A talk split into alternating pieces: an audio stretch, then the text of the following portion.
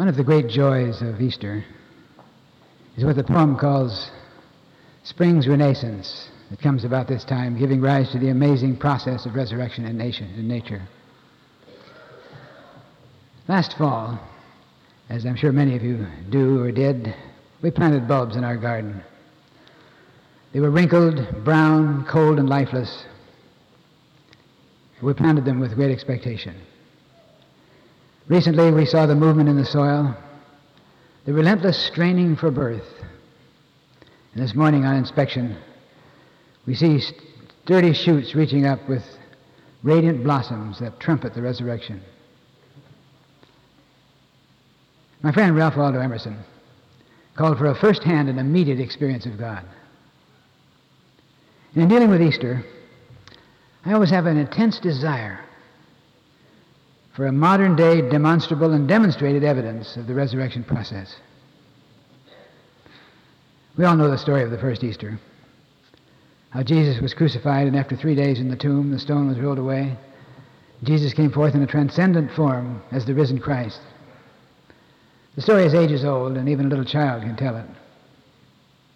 But again, I want something more than just the story. I want a first hand and immediate experience. I want something to happen to me today. I'm not concerned with the many arguments for or against the resurrection of 2,000 years ago, because I believe there's an eternal secret involved, which is also involved in the daily sunrise, in nature's springtime, in the healing of the slightest cut of my finger or bruise of the knee. I recall Paul's words when he says, Oh, that I knew him and the power of his resurrection. He too wanted to know, not so much what happened to Jesus, but what is the power? What is the process? Because if there's a power in the process, then it must be repeatable. I want to invite you to join with me today in tuning in on what I like to call a cosmic wavelength. So we may experience Easter on a higher level than ever before in our lives. So that something of the resurrection principle may be felt in our lives right here and now. And something dramatic may happen to each of us in terms of healing or overcoming or vital change. Something wonderful is happening. Can you believe it? If you have a feeling that something wonderful is going to happen to you, then something wonderful has already happened in that feeling. For just to feel it, to have the vision of it, is to tune in on that wavelength. If you feel that something wonderful is going to happen to you in terms of physical healing, and you're tuning in on the transcendent healing process in which it is already true, you're simply saying yes to a greater degree of life. There's an ancient Chinese saying I love it. I hope you can identify with it because I'm going to refer to it often. If you keep in your heart a green bough, I have heard there will come one day to stay a singing bird. It's like an oriental picture, free of all elaboration so typical of Western art. If you keep in your heart a green bough, I have heard there will come one day to stay a singing bird. If you have come today with the green bough of expectancy, then you will go forth from here with the singing bird of health, or the vision of health, of overcoming or the strength to overcome, of affluence or the attracting power of substance, of love or a confidence in loving change. But let me forewarn you the inertial pull of traditional Easter is great, with emphasis on the cross, the tomb, the angels, and the shaft of light streaming down from heaven evidencing a divine dispensation by which Jesus makes the great demonstration. In other words, indicating that somehow he's carrying out something that is being directed from upstairs. Jesus said to Mary Magdalene at the tomb, Cease clinging to me. Stop holding on to me. Yet this, isn't this exactly what we have done? Easter has had everything to do with Jesus, and little or nothing to do with you and me. For most, Easter, most persons, Easter is a kind of memorial day when we remember when Jesus died and rose again. The story of Easter is told so often in one's lifetime, especially with the advent of television. Many of us have become involved in a progressive experience of so many things. Around Easter time, there are plays, there are skits, there are songs, there's a constant evidence of the Easter story so that we really don't listen anymore. So the most significant part of the usual Easter experience is its perfunctoriness. I once knew a family who inherited a lovely grand piano. They really didn't have room for it, so it dominated their living room. There it sat, carefully waxed, regularly tuned, but no one in the house knew how to play it, except one member of the family who could thump out a passable version of My Country Tis of Thee. So there sat that magnificent instrument, which could have filled the whole house with glorious music, but it was rarely heard. And then it played but one simple tune, hesitatingly rendered. This is a parable of Easter. The great idea that we celebrate today is capable of filling all our lives with glorious music all through the year. But we simply play one little tune on it occasionally and perfunctorily, and that not too well. Ask the average person in church today. And across America, there are millions of Christians going to church. Ask the average person what, all, what Easter is all about. He would probably say, Well, everybody knows it commemorates Jesus' resurrection from the tomb. He might add that it gives promise of immortality in some future existence. But I think you would discover in all the replies little recognition that it has much of anything to say to the immediate moment. Like the family with the piano, there's the awareness of just one simple tune. You see, Easter is not a day on which something happened to Jesus. It is what happened to Jesus. There's an eternal secret involved, a principle and a process that is repeatable. You see, as a teacher, I must face the fact that if you go away from here today saying, that was an interesting insight into Easter, then you've simply compartmentalized it into an Easter file in your memory mind to be looked at again in another year on Easter Sunday.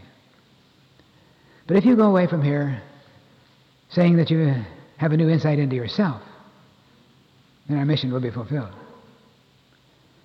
For you see, when we catch the insight of the rolling stone of Easter, giving rise to an awareness of our own divine depth, then Easter is no longer a way of seeing certain things, but rather it is a certain way of seeing all things. In other words, I want to help you to gain a perspective by which to deal with every experience in the light of this resurrection principle. Easter may begin with the resurrection story of Jesus, but it should not end there. This is no story of God playing the role of man for a while, though we may have been told this. It is the story of man at his finest, demonstrating the God potential within every person, yes, within you and within me. It was and it is the triumphant discovery of the resurrection principle within all persons. As Lord Alfred Tennyson puts it, it is the one far off divine event to which the whole creation moves. You may recall the story of the young lad who sent off to Sunday school on Easter Day. When he returned home, his mother asked him what he learned in Sunday school today. Oh, he said, I found that that Jesus was one cool cat. He was a real swinger. Mother was shocked. Johnny, how could you say such a thing? Well, they said, Christ has rhythm, Christ has rhythm.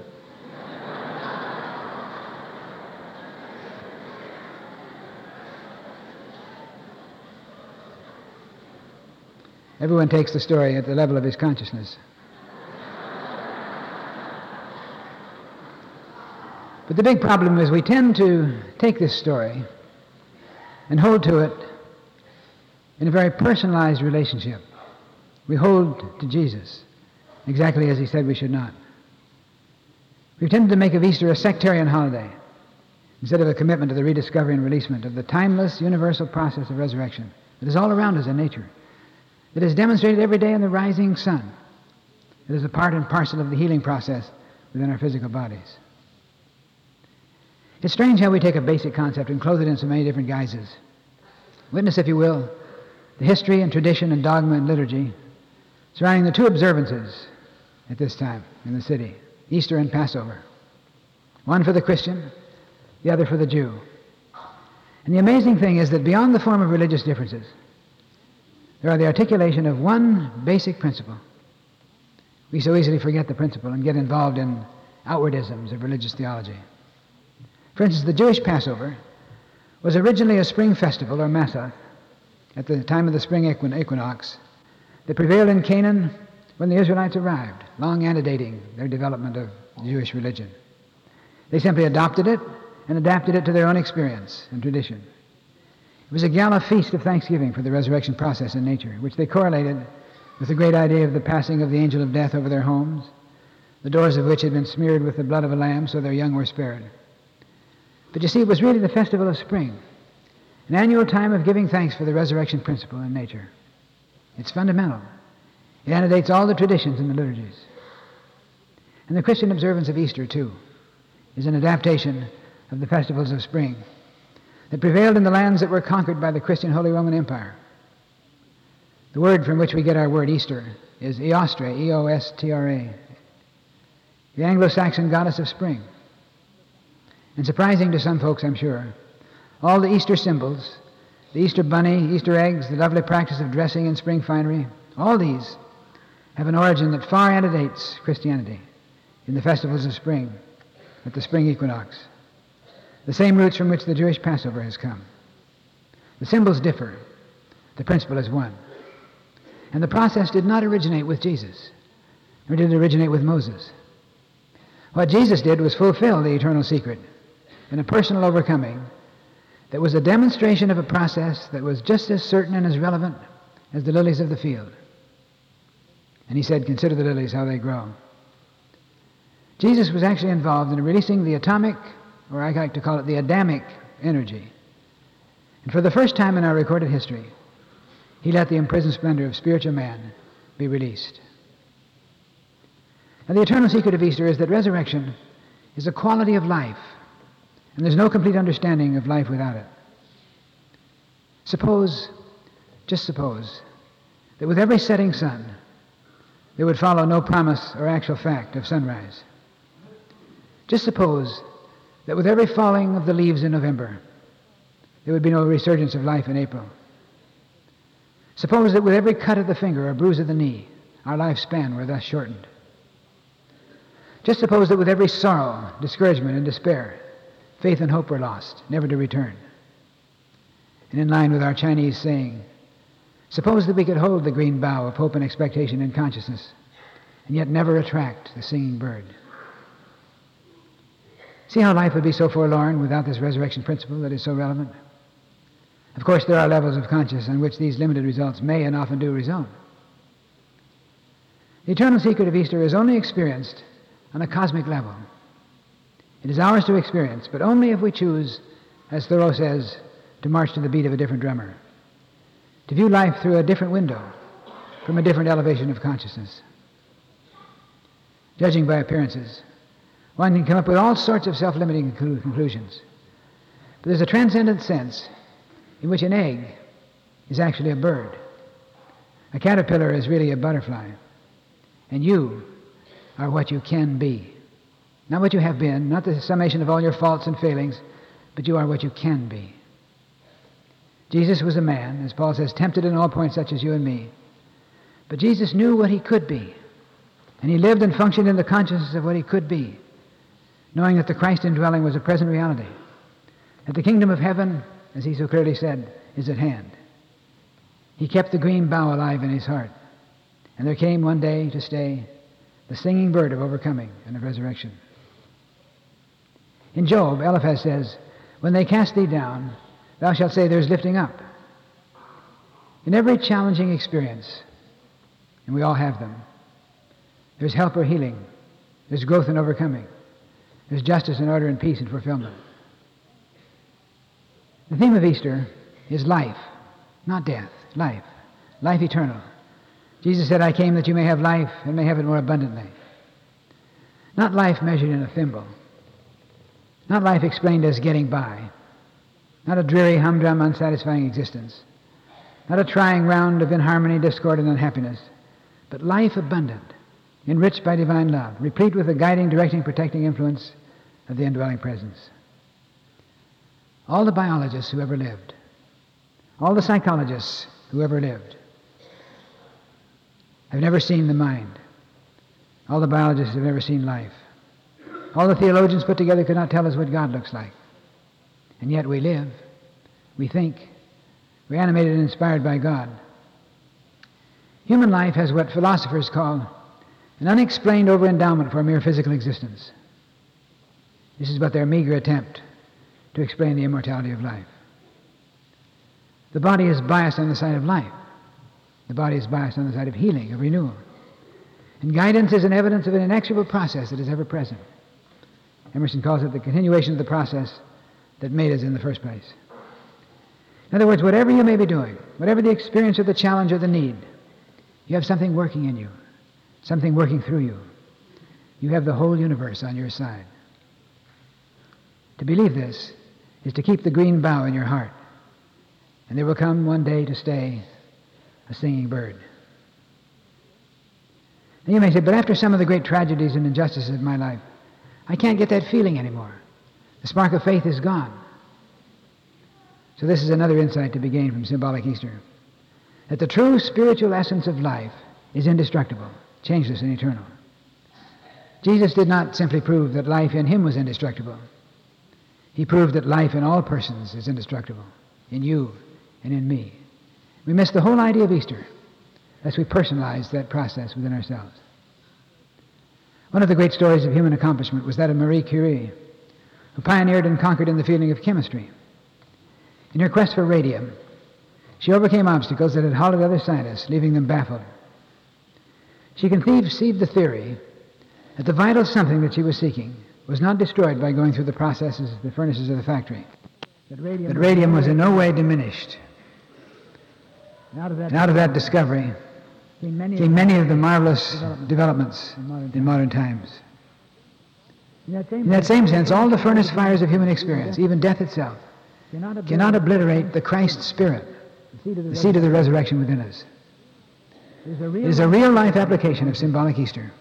That the true depth of you, the hidden genius of you, is deathless and eternal. The seed of resurrection by which you can rise phoenix like out of the ashes of defeat, whatever it may be. You can overcome uh, adversity and sickness and poverty and heartache, even death itself.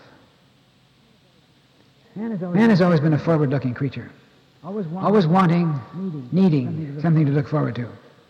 Human consciousness is shot through with eager aspirations, beckoning dreams, shining ideals. There's nothing more frustrating in your life or mine at any time. In those moments when we think or say or feel, I just don't have anything to look forward to.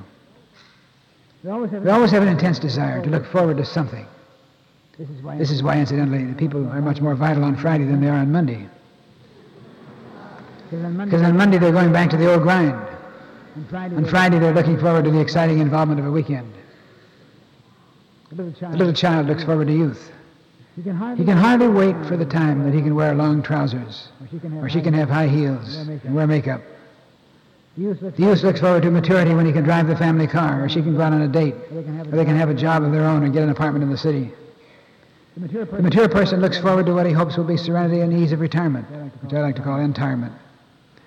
Scale down home in a new condominium and the time to do all the things that they've always said they would do if they had more time.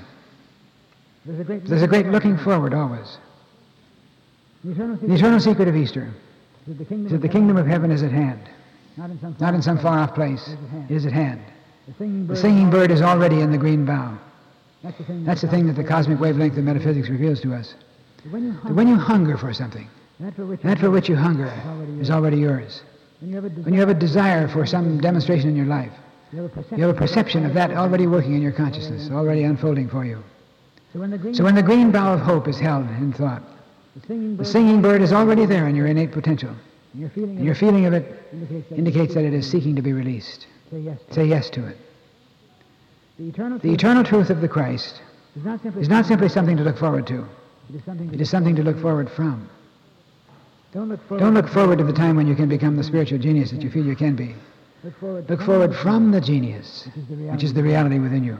As I say often, As I say often prayer, is prayer is not a matter of reaching out, reaching out or up. Prayer is a matter of accepting unfoldment, unfoldment of the divine process within you.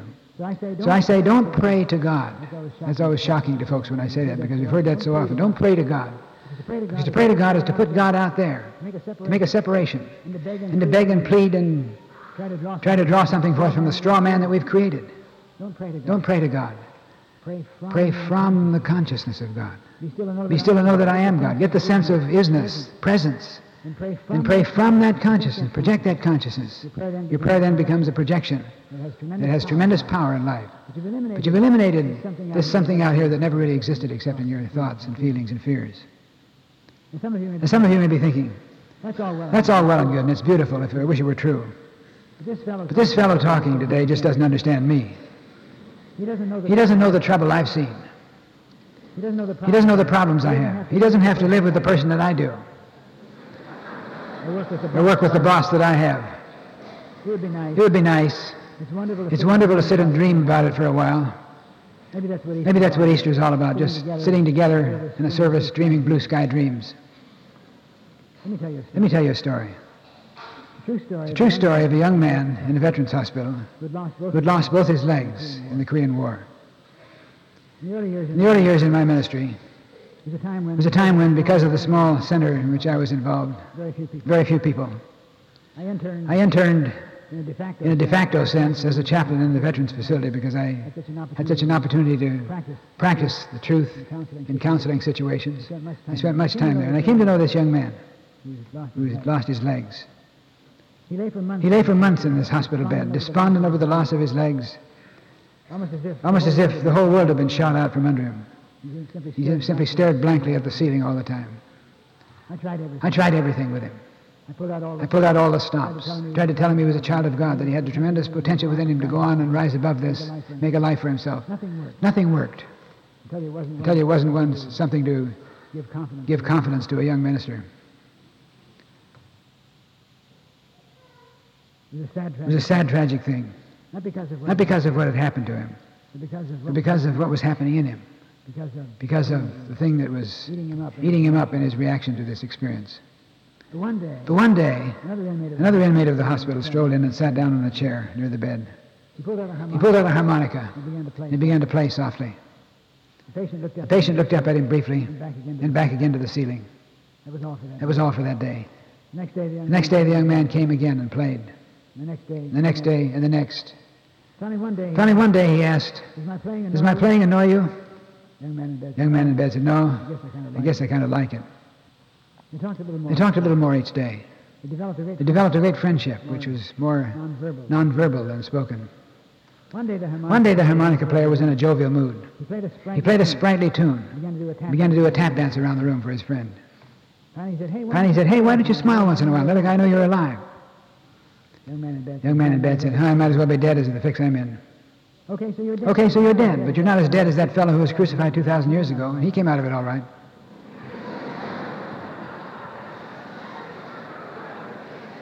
The glum patient. The glum patient flashed in anger. Don't give me any. of Don't that. give me any of that preaching stuff. I've heard it all. Heard it all. It hasn't done me any good. You're in my fix. You're in my fix, you sing a different tune. All right. All right. I know a 2,000. I know a 2,000 year old resurrection is pretty far in the past. Maybe an up-to-date. So maybe an up to date example will help you to believe that it can be done. Pulled up his trousers. Pulled up his trouser legs. The boy in the bed. The boy in the bed saw two artificial limbs. Needless to say. the Needless to stone say, the stone was rolled away in that moment. His resurrection. His resurrection began. That was many years. That was many years ago, and I've lost track of this young man. But the last I heard. But the last I heard, he was living a perfectly normal, quite successful life, Spending much of his. spending much of his spare time helping other people to get a green bough in their heart So as to experience. so as to experience the singing bird of resurrection, rehabilitation. What are we saying in What this? are we saying in this story? We're saying that we have. We're saying that we have, may have great reservations. We may feel that over. We may feel that overcoming is something that just happens to other people. It's nice to hear about. It's nice to hear about it. It never happens to It never happens to us. The overcoming. The overcoming process is part and parcel of the heartbeat within you. It's part of the process. It's part of the process of nature all around you. It is relevant. It is relevant. You're in it. You're in It's in it. It is in you. There's no way to escape. No way to escape from it. What the ancient Chinese. What the ancient Chinese were saying, What Jesus was. what Jesus was saying, What the butterfly. what the butterfly breaking out of the cocoon is saying. If you can hold the. Can hold the green bough in your consciousness, You will come to experience. you will come to experience the singing bird Healing and of overcoming. healing and overcoming. You'll come to know something. You'll come to know something more of yourself than you've ever known before. As Eliphaz. As Eliphaz says in Job, When they cast thee. they cast thee Thou down, shalt say. thou shalt say there's lifting up. And if you believe that. You believe that something wonderful is going to happen to you, Right now, or in the right or in the hours or days to come, And something wonderful. something wonderful has already happened. You have touched the. Have touched the level of consciousness in which in which you can know the real truth of life. What it amounts to is What amounts to is a not matter of setting, a matter of setting things right, but seeing them right. but seeing them rightly. if you can decide, If you can decide here and now today that you're going to march to the beat of a different drummer, that you're going to seek to that you're going to seek to relate relate yourself to life, to, to life, to people, to your work, to your work, to conditions all around you, in the highest level, the highest level of consciousness, sing a new song. and sing a new song. And you're going to experience And you're going to experience the singing bird, the singing bird, which will find its place. which will find its place on the green bough of your hope and aspiration. All that is left All that is left, you see, that you say yes. that you say yes to life, That you say yes. that you say yes to your good, That you say yes. to that say yes to that in you which was demonstrated by Jesus 2,000 years ago. Be willing to hold willing to hold the green bough of hope in your consciousness, And there will come one and there will come one day and to stay and to stay a singing bird. a singing bird. I'd like to invite I'd like to invite you to join with me now in a moment of stillness. This is the time This is the time to rise to, to rise to that cosmic level of awareness, to touch the, to touch the true essence of the resurrection. of the resurrection process. We'd like you to would like you to use your power of use your power of imagination. Just imagine Just imagine a very simple a very simple tree. in Genesis. It talks In Genesis, it talks about the tree of life, referring to a living. referring to a living process in which we all live and move and have being. Just think of that tree. Just think of that tree. picture it clearly. Picture it clearly. And emphasize And emphasize green bough on a green bough on the tree. You saw the suggestion. You saw the suggestive thought of that on the front of your program today. Let this green bough. This green bough be to you Your aspiration. your aspiration, Your dream of your dream of change and overcoming, Your desire to be. your desire to be what you'd like to be, Your inner urge. your inner urge and inclination to prosper, To to to succeed, be affluent. to be affluent, To be healed. to be healed, To experience love. to experience love and being loved. Let this green bough. This green bough of aspiration Be radiantly be radiantly felt, perceived. Let your mind turn. Let your mind turn faith. in faith, in belief. That which the ancient. That which the ancient Chinese believed that if the green bough is held in your mind, That there will come one day. that will come one day to stay a singing bird. a singing bird. Doesn't matter what kind of. doesn't matter what kind of a bird it is, or its coloration, or its size, or its song. Just feel and Just experience feel and experience in your chamber of imagery singing bird. the singing bird on that green bough. It's a symbol of your healing. It's a symbol of your healing, symbol of your. symbol of your overcoming of life. In that moment, in that moment, something wonderful. something wonderful has happened in you. You'll never be the same. You'll never be the same again. The stone of limitation. The stone of limitation has been rolled away. You're now one. You're now one with the resurrecting power. Accept this image Accept this image as an evidence of as an evidence of something working in your life, something wonderful. something wonderful happening through you, Something that is something that is the key to making this key to making this very special day red letter day. in your a red letter day in your life. Resolve now to keep. Resolve now to keep the covenant suggested by the ancient Chinese poet. If you keep the green bough. You keep the green bough in your mind, It will come one day. it will come one day to stay. and to stay The singing bird. a singing bird.